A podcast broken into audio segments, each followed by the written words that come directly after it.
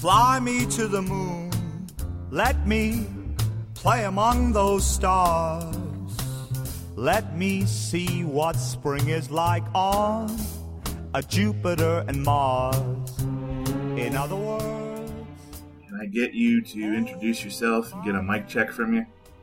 Yeah, th- what do you mean? You, this, this is Brad. I, I, I called you and everything. You know who this is. Well, yeah, I know who you are, but smart ass. See, I, okay, everybody out there, now you know what I have to deal with on a regular basis. This this guy, he's such a. I love his sense of humor, but it takes a little getting used to.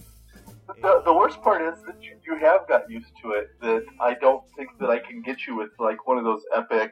Oh my God, this is the exact opposite what I thought I would hear from Brad kind of joke, and um, I don't I don't think you fall for him anymore. I think I said something about redesigning the latest Trek expansion that I'm working on, and you were just like, "Yeah, you, you, you wouldn't, you wouldn't, oh, you wouldn't be that masochist," is what you said, and then you were excited that your phone typed masochist right correctly. So Yeah, I think I've had the, the the wool put over my eyes a few too many times.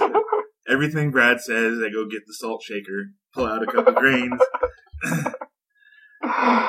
Oh, I'll, I'll get you one of these days. It'll, it'll have to be. The worst is I'll probably have some bad news for you or something. You know, just the opposite, and you won't believe me. It's what, it's what Yeah, it'll, it'll, so, something will happen, and you'll be trying to know I'm serious, and I just won't believe you, and then. oh. All right, so Brad is here on the show with me. Uh, the reason this show exists is because of Brad. Brad texted me about month or six weeks ago and said, You should do another podcast. And uh, it's because I really don't have anything better to do with my time. I said, Sure. So I told Brad that I would do a regular podcast if he agreed to be on it, and he did. So welcome to the show, Brad. oh, thank you. you. You know, really, what it is is that. I mean, I absolutely love my smartphone. What it is is I found a, a decent. I figured out how to work one of the podcast things on programs on or apps on my phone, and I was just like, I need, I need more podcasts that I'd like to listen to, and I realized, you know, Section Thirty One is great, but I wanted more, so it's like, I'll bug Charlie until he starts doing another one. Well, mission accomplished. Uh, I what love it. what uh, podcast app do you use? It's called. It's Google's default one. It's Google Listen. For those of you who don't know, Brad and I both have Droids Android phones, and they're the best phone ever. So Ever. I, I don't know what model you want. Go get whatever model you want, but get an Android because they are epic. They are really cool. So Yeah. And Brad I gets to kick my butt every day in Scrabble. So uh, I love it. I love it. Uh, no, you know, I think I think that's good for. Um, a lot of times you hear, you know, uh, accomplished game designers talking about um, telling advice for up and comers, saying, "Hey, play games." You know, so it's one of those things where I try to go. Uh, Try to play an odd game here and there, other games, you know, and logic games and stuff like that. It's it's great for uh, creative juices or even just um, thinking through problems and fixes. So I think that so so really I'm just playing Scrabble to be a better card designer for everybody out there. It's fun.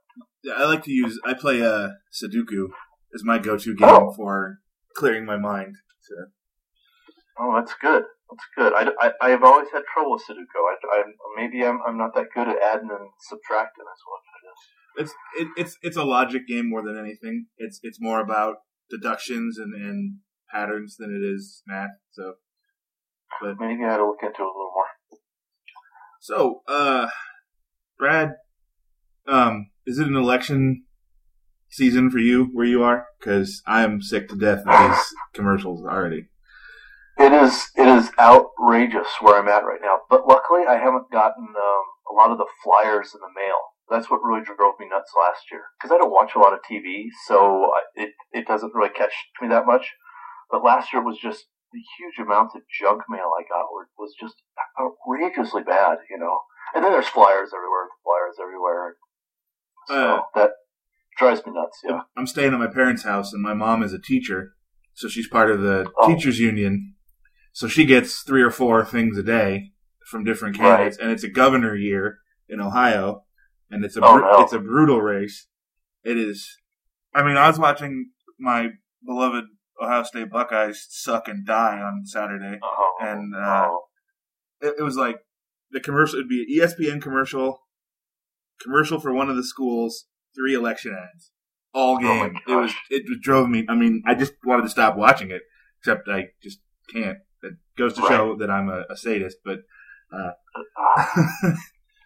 No, it's it's rough, isn't it? And uh, I think that one of the local stations was running an ad every so often that was like, "Here's a moment of, of serenity for you, where we won't talk about politic ads," and like showed a, a running stream or something like that for a little bit, and then moved on to the next thing. So, yeah. It, and there's only still two more weeks left, and these are always the worst two weeks. I just getting they're getting messier and messier every year. So yeah, yeah, yeah. It doesn't seem that. It seems like they get worse all the time. Uh, So I know you're a big NFL fan. Do you watch college football at all, or are you strictly pro?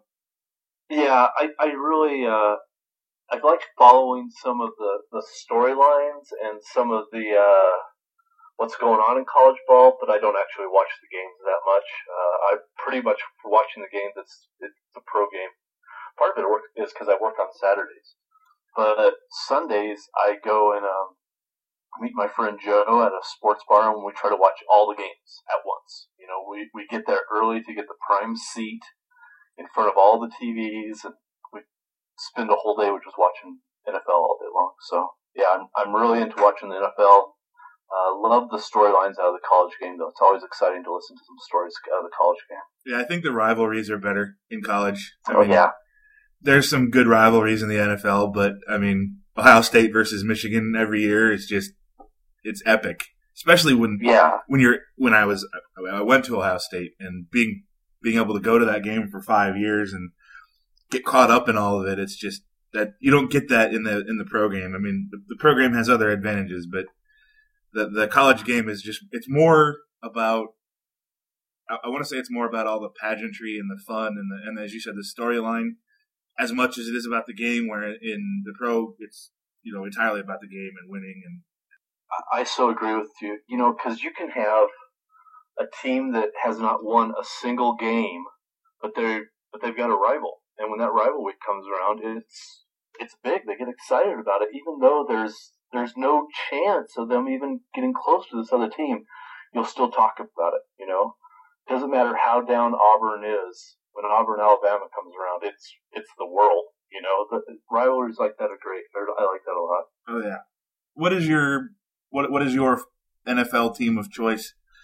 Oh, Denver Broncos. Denver Broncos. Now, now that I live back in Colorado, it's not as exciting because everybody's Broncos fan around here. Well, not everybody, but there, there- there's a few people that are that are misled and maybe be converted over to, to, to the true team to, to follow. But when I lived in Virginia, it was odd. I ran into a Broncos fan, it was a big deal. We had to stop. We had to chat. We had to, you know, it was it was kind of odd. So Outstanding. So yeah, you you were you grew up in Colorado, right? That's so. yeah, yeah. outs- born and raised, and uh, you know, I I've lived in different places around, you know, but uh, yeah, always always a Broncos fan. And I always like you know coming back to Colorado, and that's where I am right now. So it's nice. Outstanding. So we don't you don't get to play much Star Trek out there, do you? I I would have guessed. No, I don't, and I think that even if there was a group or if I had someone else to play with, I don't know um, if I would necessarily have the time. I, I, I think I'd have to make the time, but uh, playing more games would probably be better for me and probably for the game in in, in the end. Uh, maybe I need to work on finding a better way to try to get some games in, even if they're online or something like that. Well, I mean, you you've obviously been doing this a very long time, and you have played quite a bit. So I'm not I'm not concerned there. I just you know it'd be nice to. See, you, you came out to Gen Con two years ago, 2009, and that was a lot of fun. Mhm. Everybody likes Brad. Everybody likes to see Brad and talk to Brad. So hopefully you'll be able to make it out again this year because I'm got big plans for Gen Con 2011. So Oh, that's exciting. That's exciting. I'm sure people want to hear us talk about Star Trek. After all, this is yes. the, the Continuing Yes. Committee's podcast on the Continuing Committee's website, which does Star Trek. What Yes. type of things are you working on these days, Brad? Are you hip deep in the next expansion? Are you taking a break? What's what's going on there? Uh, we're, we're play testing right now the, the the next expansion.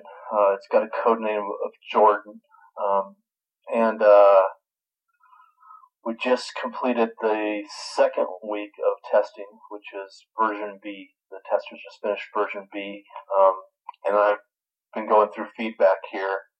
I'm getting ready to to uh, I'm going to hit the design team with what we need to change and what their opinions are on some stuff here today, and then tomorrow all the changes will be made, and I'll put up version C for the testers, and the testers have until Monday to test and put up reports on uh, on what was going on. Which is, uh, I don't know if people realize that, but it's a real.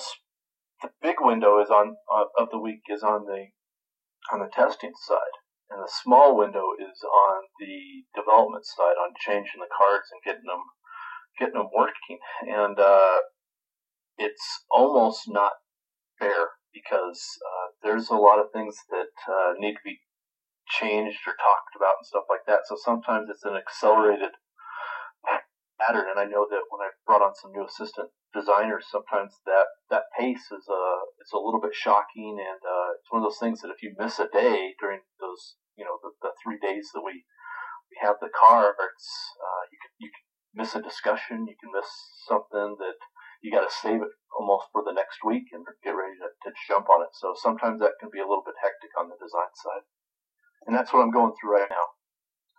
Mondays, Mondays are awful.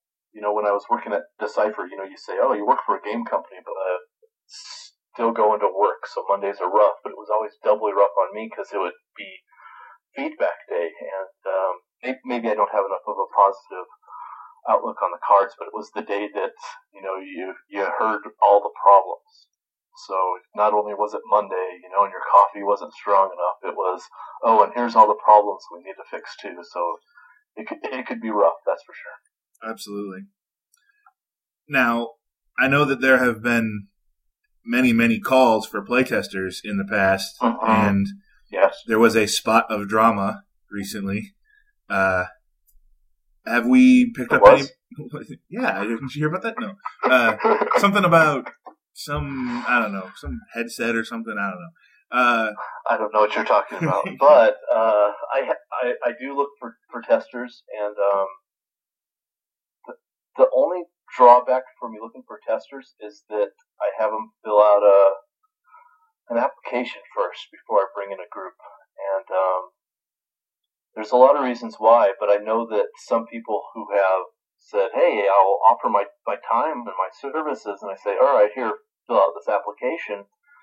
It's almost um, it's almost off-putting. But it's just like, no, I want to help. Why do I have to? Why do I have to fill out a test to to to do this? But there's there's some decent reasons on why I want to do it. When I first started working on 2E, we we put together a test, and then we started ignoring it. We'd add groups as we wanted, and then when the continuing committee started, I I brought it back again, just just because I don't want to be doubly wasting people's time.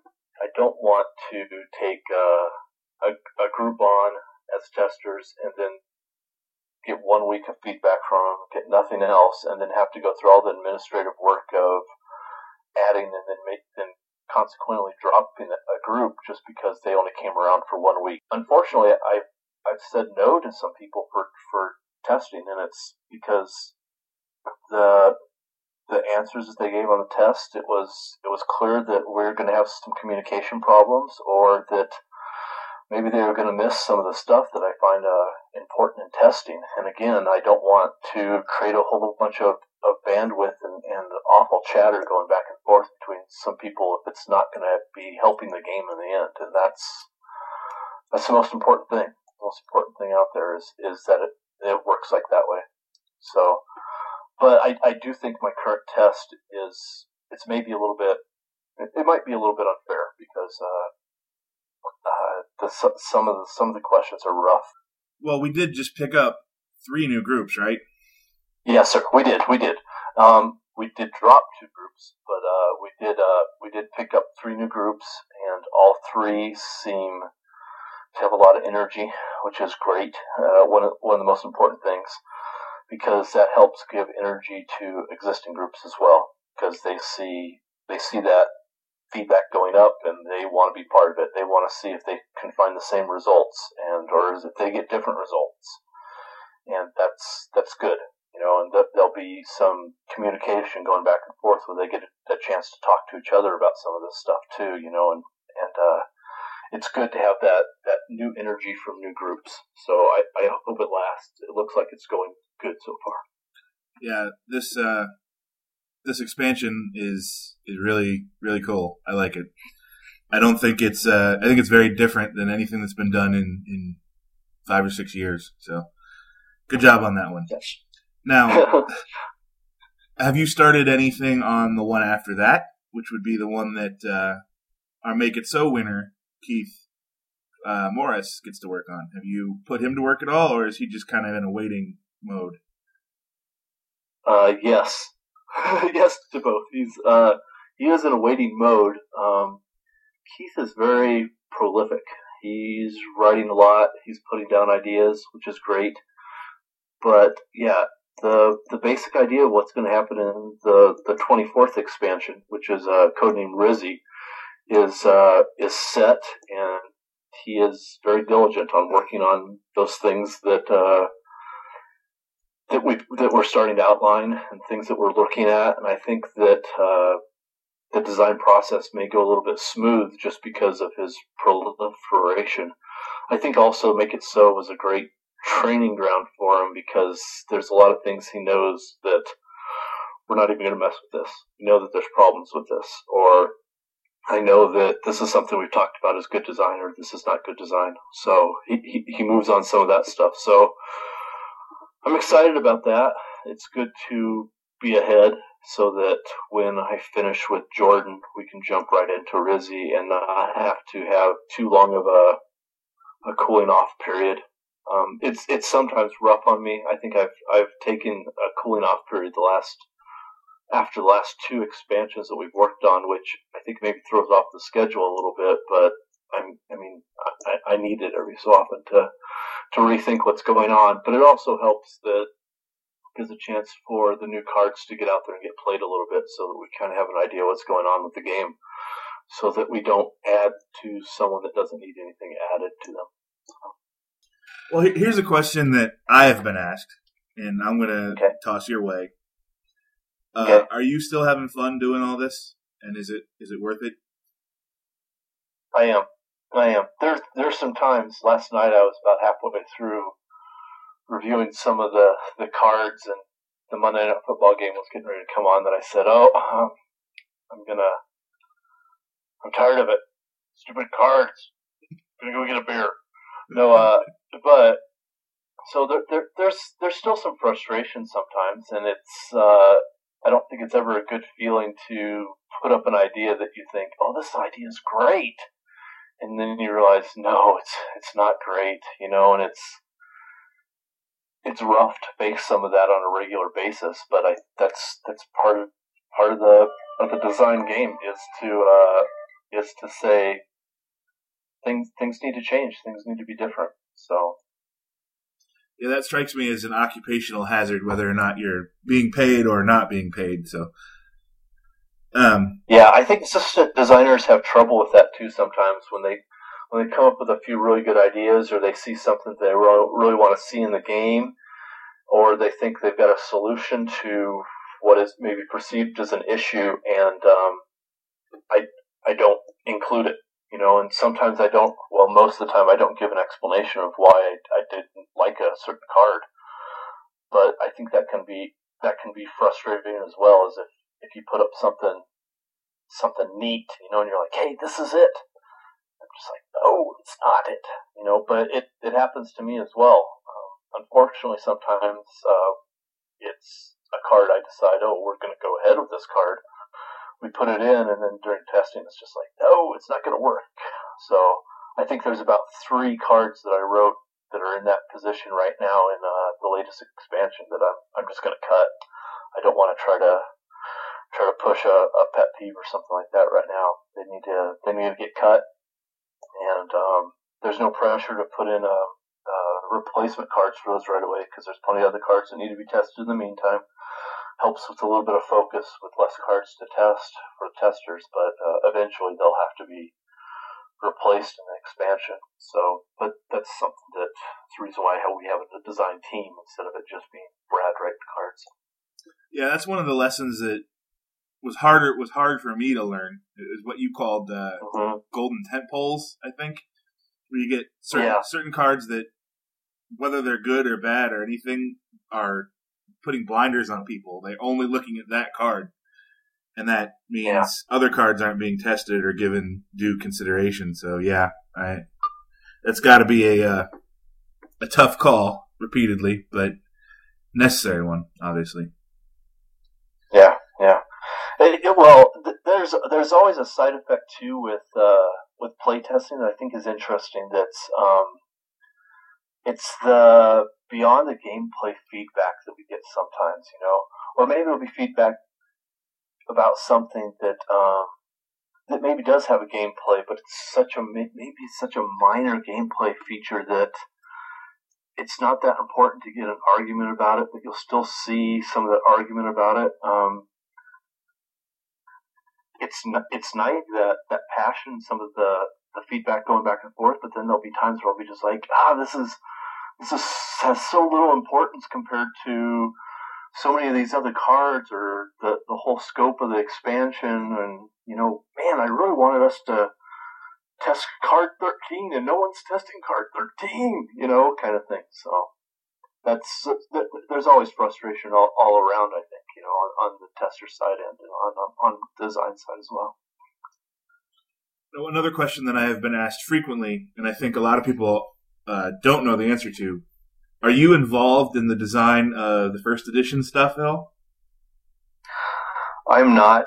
Um, while I considered myself a pretty good first edition player before I, I started working at Decipher. I, uh, I, I, I let those guys do whatever they need to do. I'm, I do watch some of the stuff. Um, I watch some of the, uh, the rules discussion on 1E. Um, and then I recently been following some of the playtesting feedback for the first edition stuff. It's, it's good. Um, for me to see some of that stuff. I think it's always good for me to look at any other card game. But uh, there's just some stuff that just doesn't translate back across to what I'm working on. That's that maybe I'm not allocating my time as well. But it's it's good to see some of that stuff. I really think that 1E design is in in good hands right now.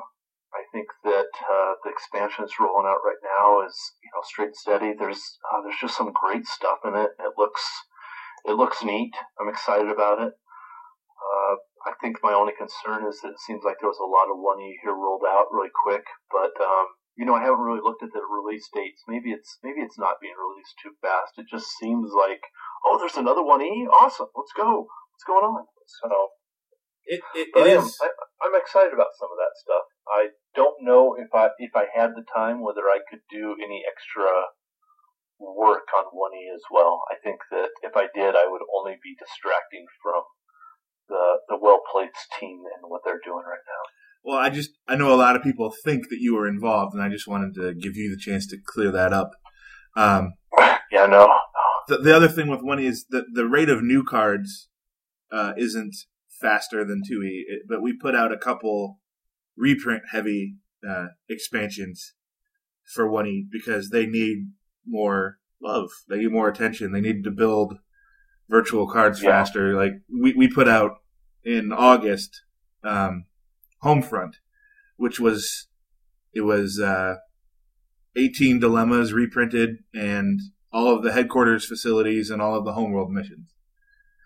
Uh, right. Just so people. So that's could... not necessarily a new expansion, but it sure feels like new cards, and maybe that's what I'm seeing there. Is it felt like new cards had just come out two months ago, but really they were they were a bunch of, of reprints. Well, a majority of reprints. Yeah, so it's it's Or it seems like there's more coming out, but it's not really. It's it because reprints don't really need testing. There were a couple cards in there that were conversions, so we gave them a Uh-huh. little bit of testing. But um, conversions are, are are usually easy, uh, especially dilemmas and personnel. They're usually pretty simple to get right. Um, verbs are, are more tricky. Right. Yeah, of course, of course. Uh, that I, that was the big thing that uh, I remembered as as I, I play tested for sedition, um, and that was the big thing I always noticed was that, that I didn't often have to worry about some of the new personnel coming out. There was, of course, there was things to watch for with personnel, but you usually watched for dilemmas and, and verbs. Those were really those were really the big changers. You know, that that things had had to get a lot of scrutiny on them. So I ha- I have to imagine that it's a lot the same still. it, it's it, it's really the biggest, other than you know the rules and the, the look. It's the biggest design paradigm change between one E and two E. In two E, you put abilities on personnel and you put abilities on ships, and in one E, you, you you don't. And ironically, several of the cards in in Life and Lifelessness and Straight and Steady that that now have download special downloads that are broken links started out Uh-huh. as abilities on personnel you know, s- special skills that, that just weren't weren't working or weren't well tested enough, and so it just becomes all right. Well, we'll just offload that onto a verb and we'll give them a special download. So in in a Right. way, it makes making personnel easier, but really complicates everything else. I could see that. I could really see that. Okay, so let's let's do some have some fun, Brad. I love it. You you suggested several uh, conversation games that we could participate in, and the first one of which you called Quantum Leap, or If I Could Quantum Leap. And the, the goal here is we're going to pick a card from a long time ago in a galaxy far away, uh-huh. and and talk oh, no, about no, Star Trek card. yes, a Star Trek card from from you know early expansions even, or something recently we we did that we could have done better, and talk about what we've learned in the time since that came out and how we can do it better. So, do you have a card in mind to, to talk about? I thought uh, we'd start with These Are the Voyages, just because you and I have uh, discussed this card a little bit in the past, and I thought that it might be fun to to rehash that conversation for the uh, thousands and thousands of listeners there. Fun and educational. So, these are the voyages as it is right now. It is a one cost event that targets a, a personnel who has a cost. You draw cards equal to that personnel's cost, and then you put three cards on the bottom of your deck. So it is a a deck manipulation type of card. I believe in playtesting, the lore you put on it was uh, through your deck. So the, the card said, "These are the voyages through your deck." Um, exactly. what? All right. What are your concerns about this card? All right. So when we did Necessary Evil and some of the expansions around that time at Cipher, we had some in-house. We had an in-house development team, and it was being headed by uh, Joe Alread, and it had several members. And what they did was they play tested cards, and then they changed cards, and they come and talk to designers a lot about this. At the time that this card was put out, we didn't have that in-house team. But I tell you what Joe would have said the moment he saw that card. He would have come and he would have said, "Just make it a number. Don't make it variable. It's it's too swingy. Let's let's just make a number so we can pin a cost on this much better." And I think that too often when I was doing the math for this card, and I did a lot of math for this card, um, I I thought about it with a four cost personnel in play. And I think that's where it starts to get a little bit too swingy is when you get the, the six cost personnel in in play. It's it's a lot, and maybe you know even almost all the numbers. Maybe how many cards you placed back to that you had to place three cards back to was uh, because I don't think that the cycling is necessarily costed correctly in there, and I think that that's one of the strong points of this card is that it, it puts cards back you know, and I think that's a strong ability. What do you think, Charlie? Uh, well, I I think that even even if the card was written as draw three cards and put three cards from hand on the bottom of your deck, it would be a good card. Simply Mhm. simply because what you're saying, uh, you, you're always going to have cards in your in your hand that you don't want in your hand, and being able to transform those cards into something else is good resource management, and it's part of any CCG a, a good example of, of what we tried to do for that was in when we did infinite diversity we made the uh, the card that's a bicycle but you have to discard um, an event or interrupt or equipment from your hand. So if you end up Mhm. in a deck where you have events and stuff and you don't necessarily want them that gives you a way to turn that card into two more counters. Um, these are the voyages lets you change up the cards in your hand without losing anything. I mean if, if you if you draw a, a late game card early, now you can put it on the bottom of your deck, and as long as you have capabilities of going through your deck, you'll get it back towards the end of the game. So in, and of itself, being able to replace three cards in your hand with three cards from your deck is very very good. The fact that it's scaling makes it even better. I mean, it, if it was draw three cards and put three cards under at, cost one, I think it would be a great card. The fact that it's cost one, even if I play it on a six cost person, now I'm getting to get rid of cards in my hand and getting cards in my hand. So I'm drawing cards, I'm lowering my my deck uh, the size of my deck, and I'm putting cards away that I Uh-huh. don't want. Now, it was part of In a Mirror Darkly, which was all about high cost people, cost four or more people. So it's it's grease, you know, it's it's a grease and it's carrot and it's a carrot. Yeah. Um, the, the the real problem I have with it is there isn't really. You, you, you tried very hard to give every affiliation a high cost person to use, but they're not equal.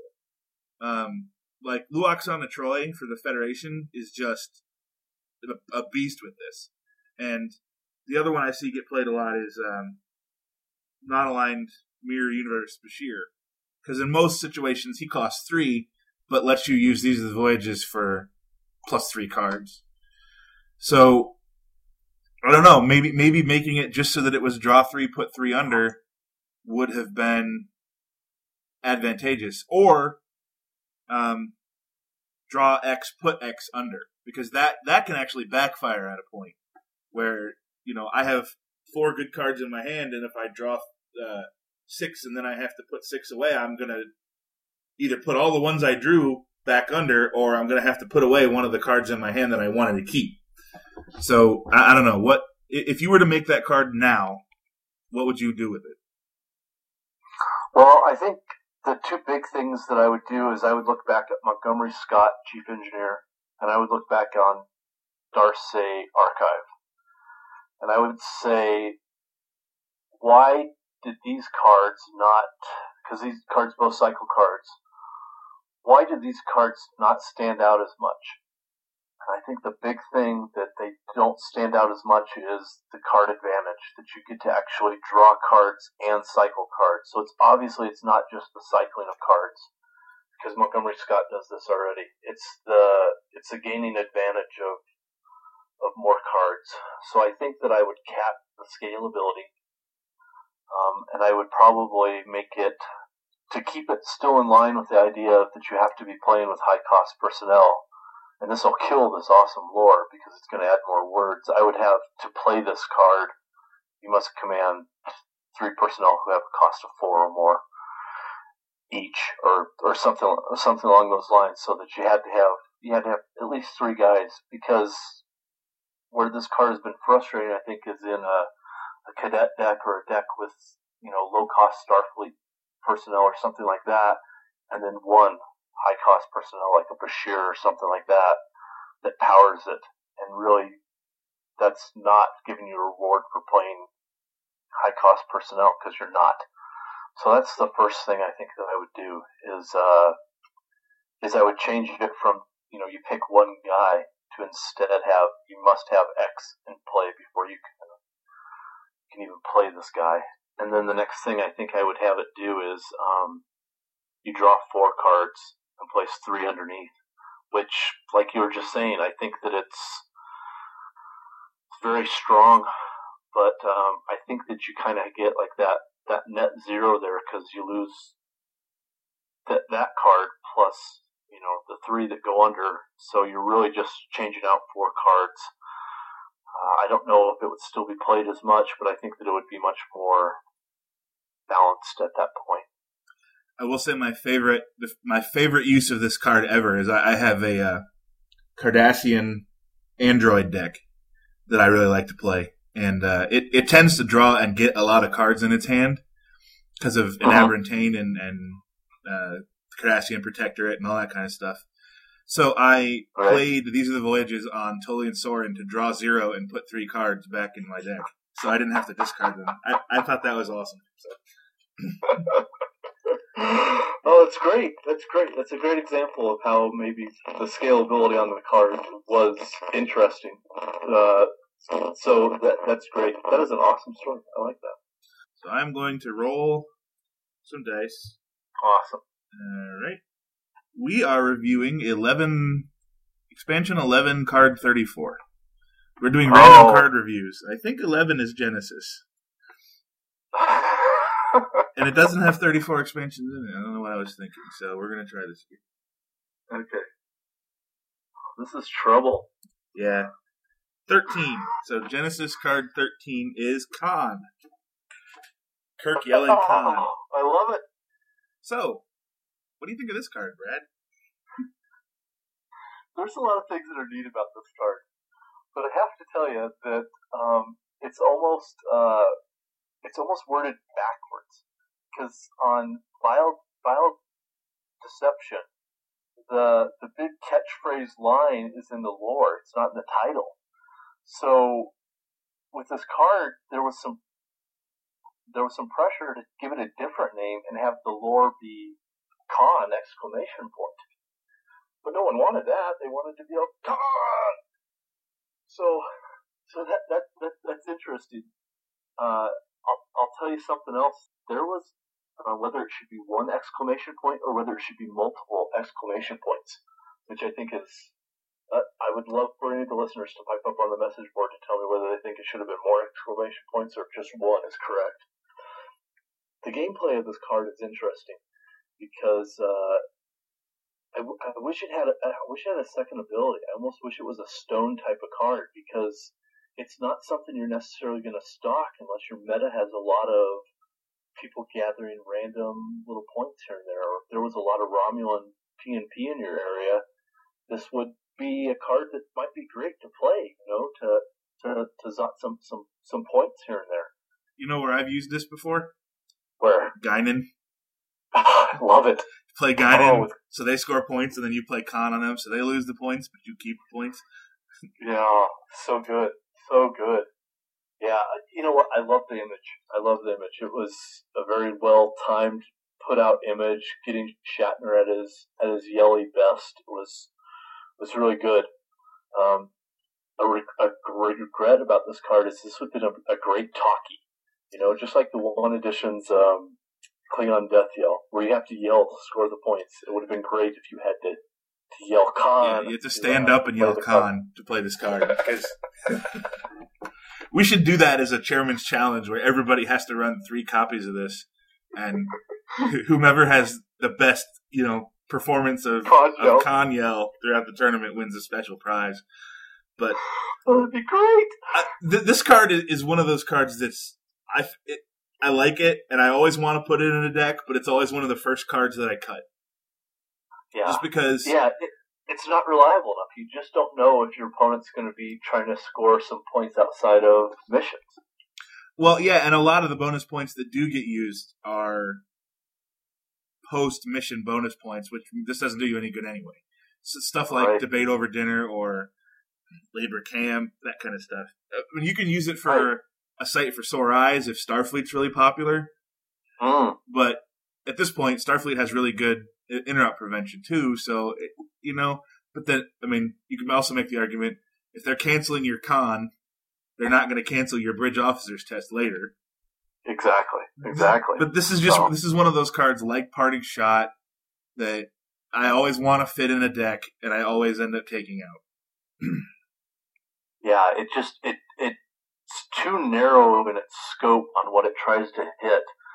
And uh, I I talk about this a lot with some of uh, some of the design that we're doing here on cards. That it's a defensive card like this, just um, it's hard for players to grasp it because when you're as a player, you don't want to think that you're on your heels getting beat up, and you want to play with cards like this. You want to play with cards that are aggressive, that are winning you games. And this card is doing nothing toward getting you to to the end step or to getting you to the final blow or trying to get you to, to you know any further down the victory path.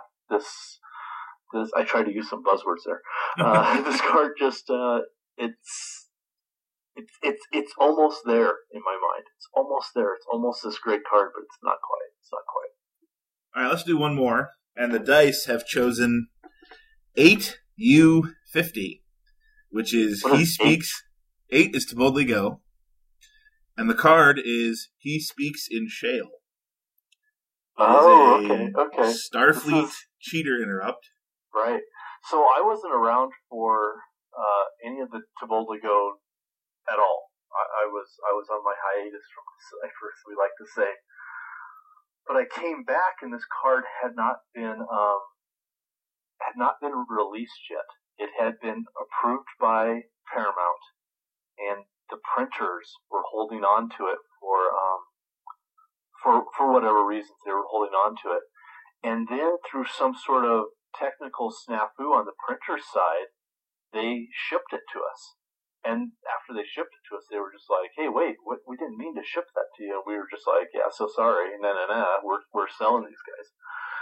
So this was a card that I came back to work at Cipher, and it was just like, "Hey, we're we're selling this." And I was like, "Oh, okay. Well, let me look through to see what's going on here and see how we can promote some of these cards." And this was a card that I was just like, "Oh, this is great for Starfleet. This is it's neat, it's different." So it, it had some, some neat effects like that that I really liked.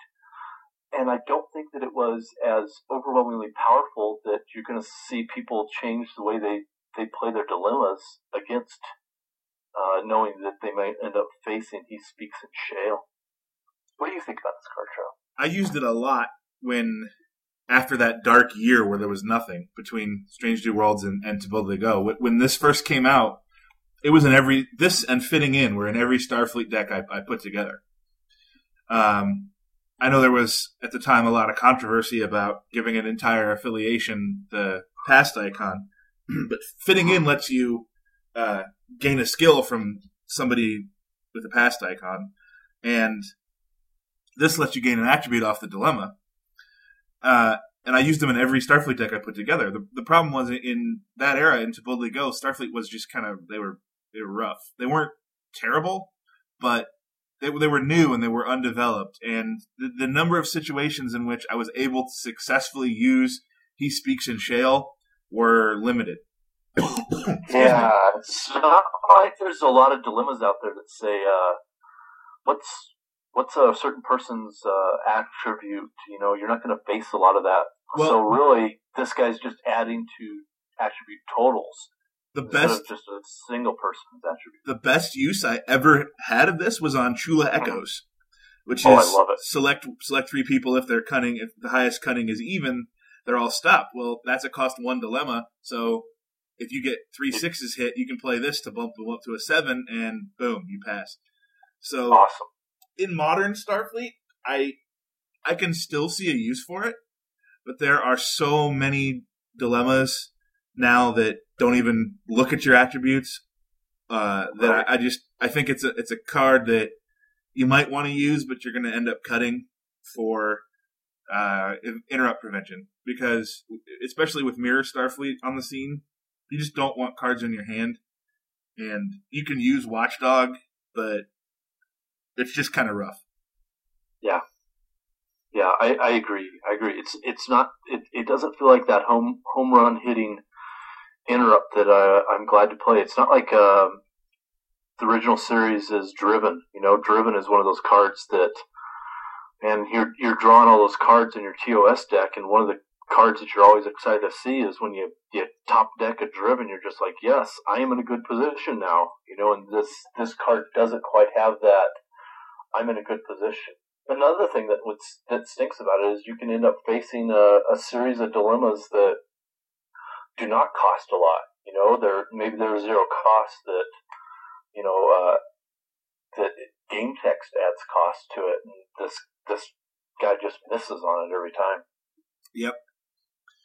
They they do come in handy when somebody hits you with an eight coster though, and you're short on the attributes. exactly. Exactly, but so many of those eight costers, it's not always the attribute; it's the the skills that you need, which is another place where this guy maybe is kind of missing. Maybe it would have been better if it it uh, maybe did a little bit of each going on there or something like that. I don't know. I don't know, but uh, uh, I think it's a great image. Unfortunately, it's a really grainy image. A lot of the images in this uh, expansion were grainy, and it was because they were taken from uh, photographs taken on set and uh, you know, I think that those came across pretty grainy, and the art team just uh, would just boost levels on those guys and move on with some of the the, the stuff like that. So to me, it it looks it looks grainy. I don't know what the general population thinks, but some of those guys really throw me off when they look that way. All right. Next game that you suggested is called Blank the Blank. Oh my gosh, I I'm, love it. I'm going to give you a sentence with a blank in it, and you're going to fill it in, and then you can do the same for me. So, okay, sounds good.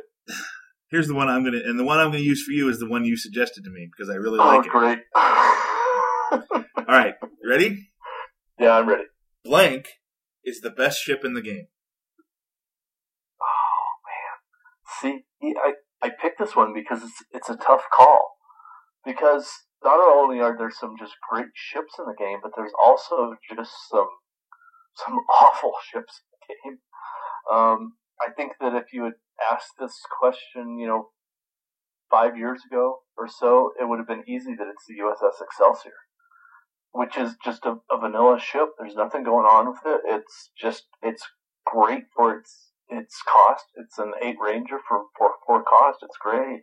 It's easy to staff. I think that Yes, very easy to staff. Exactly. Um, easy everything. But I think that uh, maybe that you know, and then pre-errata for the the Enterprise E flagship of the Federation. That ship is just there's nothing but good happening with that. I mean, you could take off one of the abilities, and it's still a really good ship. And to have both of those abilities, there's so much that you can do with that with the USS Enterprise E. I mean, so much you, that you can do. Um, it, it, it's probably still the best ship in the game right now. Um, I, I think a great contender. I'm so sorry, I'm not giving you a straight up answer here. I think a great contender would be the the Romulan uh, past ship.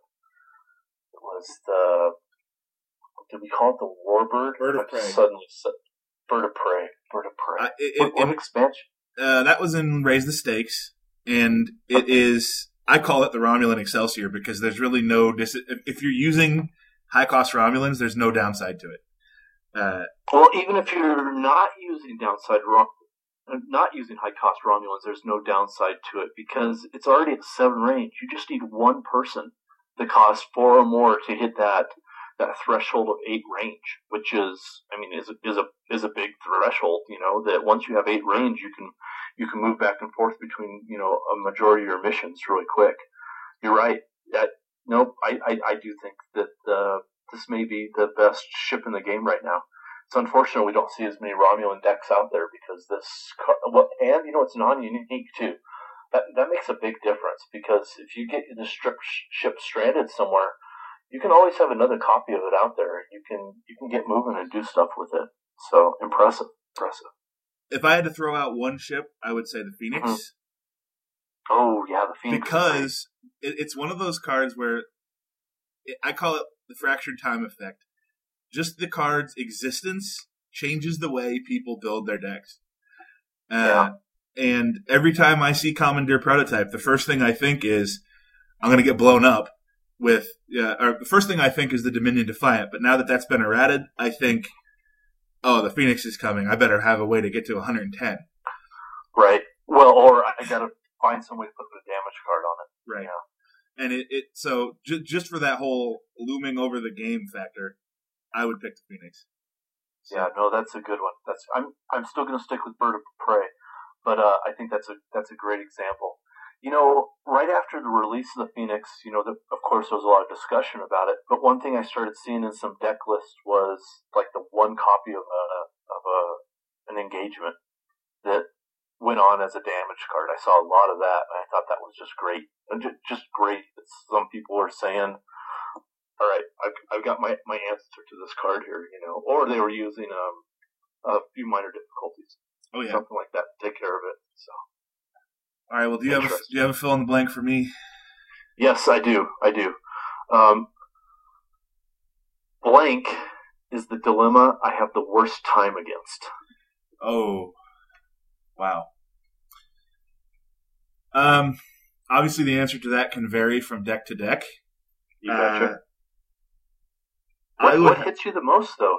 You know, honestly, there's- uh, yeah. Gomtu, Gomtu Shockwave. Wow. Wow. Simply because there are there are so many affiliations that have integrity issues, and Mhm. it, it's not. I mean, I can't tell you how many times I've I've hit that and had four diplomacy, but twenty five integrity, or or even have the telepathy, but no integrity. It, and the fact that it is, I think, the only dilemma. Well, I don't know about the only dilemma. It- It's it's one of the only dilemmas that has the same attribute on both requirements. And That's a good point. you know, the the Cardassians have Coronos, and I really need to start using her. But Romulans, unless you're playing dissidents, don't have a lot of ways to boost their integrity. Ferengi just have terrible integrity. Uh, oh, awful. uh, the the Federation and Starfleet and Bajorans are the ones who are, are most likely to just and Klingons even, but more often than not, Gomtu's going to hit me when it gets played, unless I have some Herculean amount of cheating in my hand. Right. No, that's a good point. It's a good one. I know that uh, for the Gerard, it was. Uh, uh, oh, jeez, I'm forgetting the name of the card already. The uh, they're different. Uh, different uh, races. They have troubles with each Racial other. tension. racial tension. Jeez. So, oh, he it would be absolutely hilarious to watch this guy playing uh, in house with or that that card come up, and he would just sigh because he had just the worst luck with it. He could have, you know, he could be attempting with thirty Klingons and have one alien uh, in the group, and it was getting picked. It just this guy had the worst luck with that card. It always it always hit him, no matter what he was doing. Absolutely hilarious. That card is is hit or miss on me, but almost Mhm. every time I play it against somebody, it fails. I, I used to play. We used to play uh, quite a bit, and um, I used to play Brian Sykes a lot. Uh-huh. And a couple times, I, I would play against Brian, or Brian would play against me, and I would play racial tension on him on his Federation deck, and pick Guinan and Tolian Soran. So the, the two El-Aurians, and like he's got six races in his crew. There's two humans, two El-Aurians, and everybody else is different. And I would pick the two El-Aurians every time, or the two humans, or or whatever. Man, that card infuriates me. That that's a good one too because I just had really bad luck with that. oh, I agree. I agree. It's it's absolutely one of those things that's just going to hit hit or miss, and people. Oh, funny stuff. Funny stuff. Uh, Uh, I do remember a game that was played at one of my tournaments where a Federation player played Gomtu on a Romulan player at the Gomtu mission, investigate sighting. So a, a Romulan ship got damaged by Gomtu at the mission where you were investigating Gomtu. So I love those little Trek Sense moments when they happen. I agree. Those are always great. That's awesome.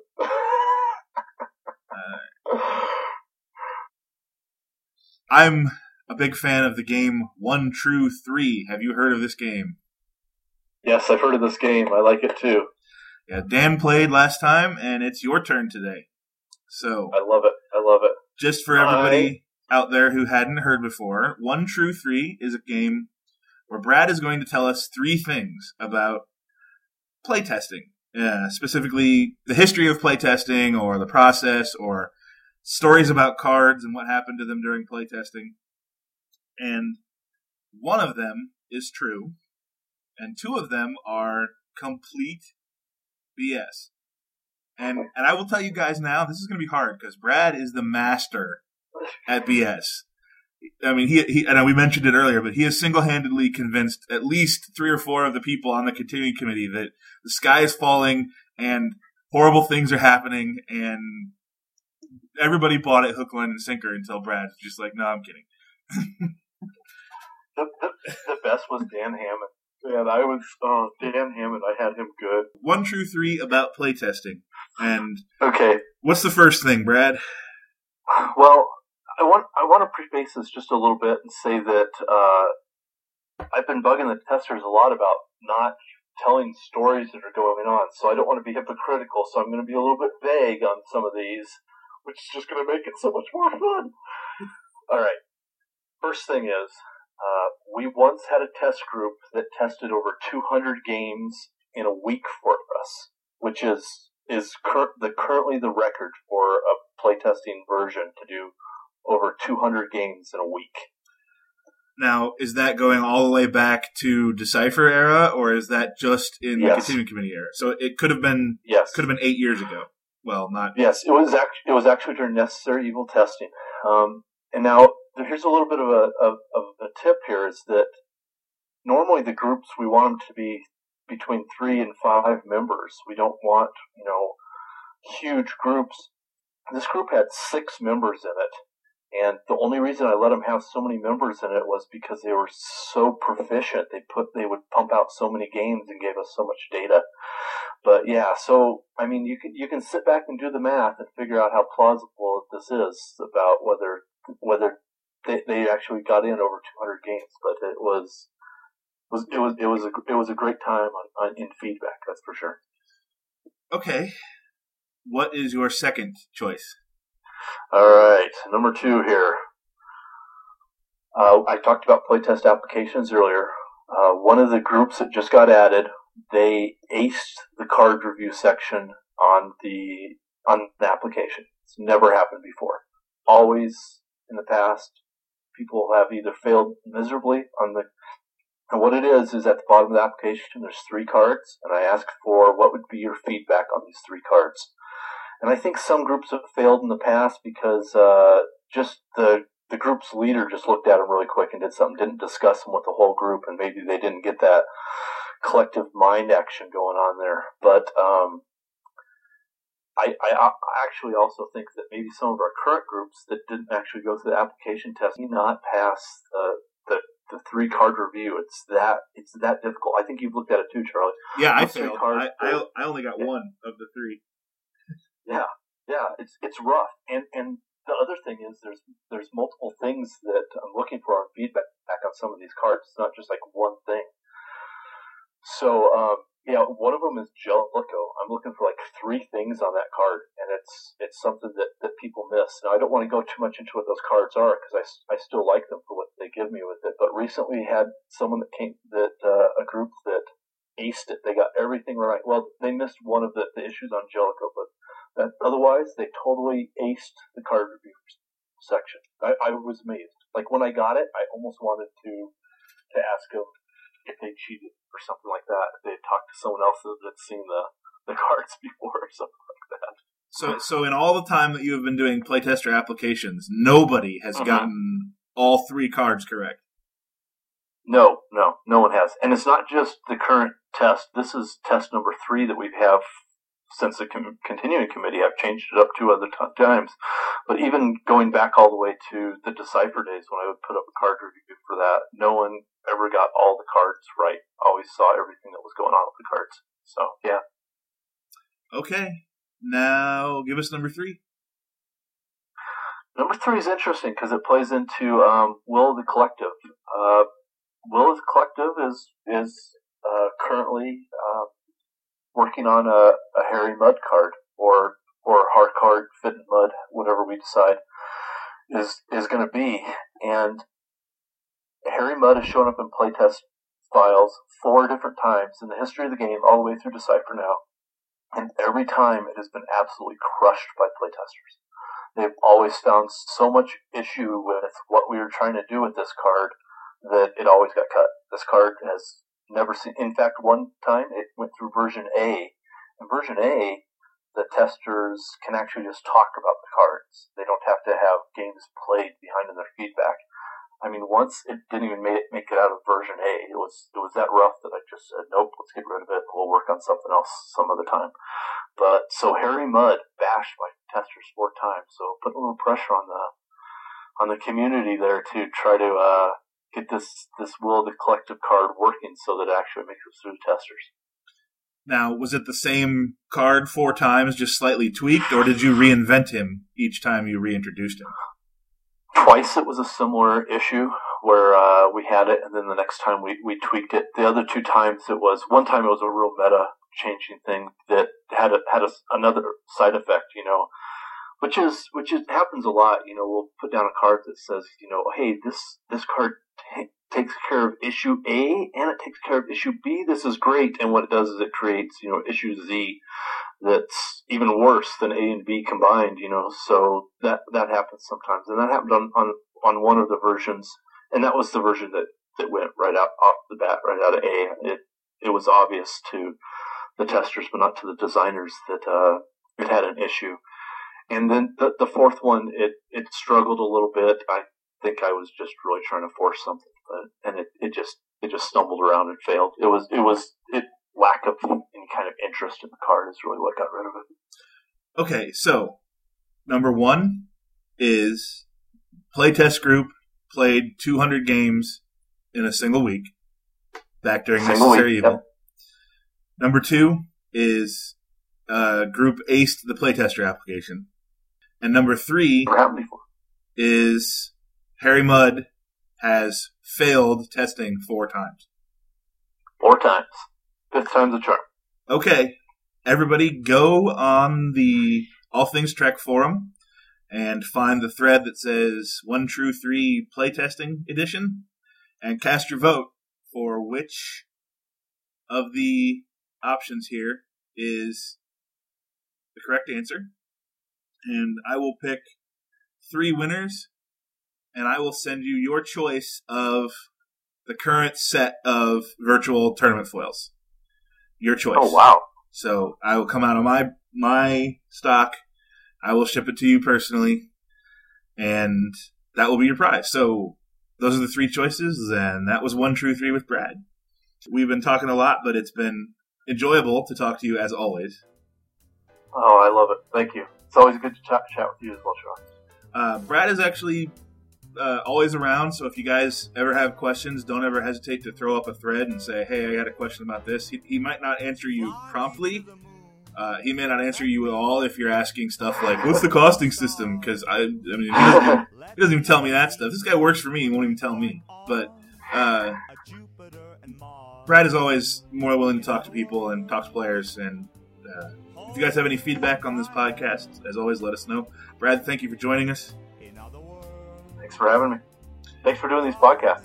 Yeah, my pleasure. And uh, we'll catch you next week. Fill my heart with song. Let me sing forevermore. You are all I long for, all I worship and adore. In other words, please be true. In other words, I love you.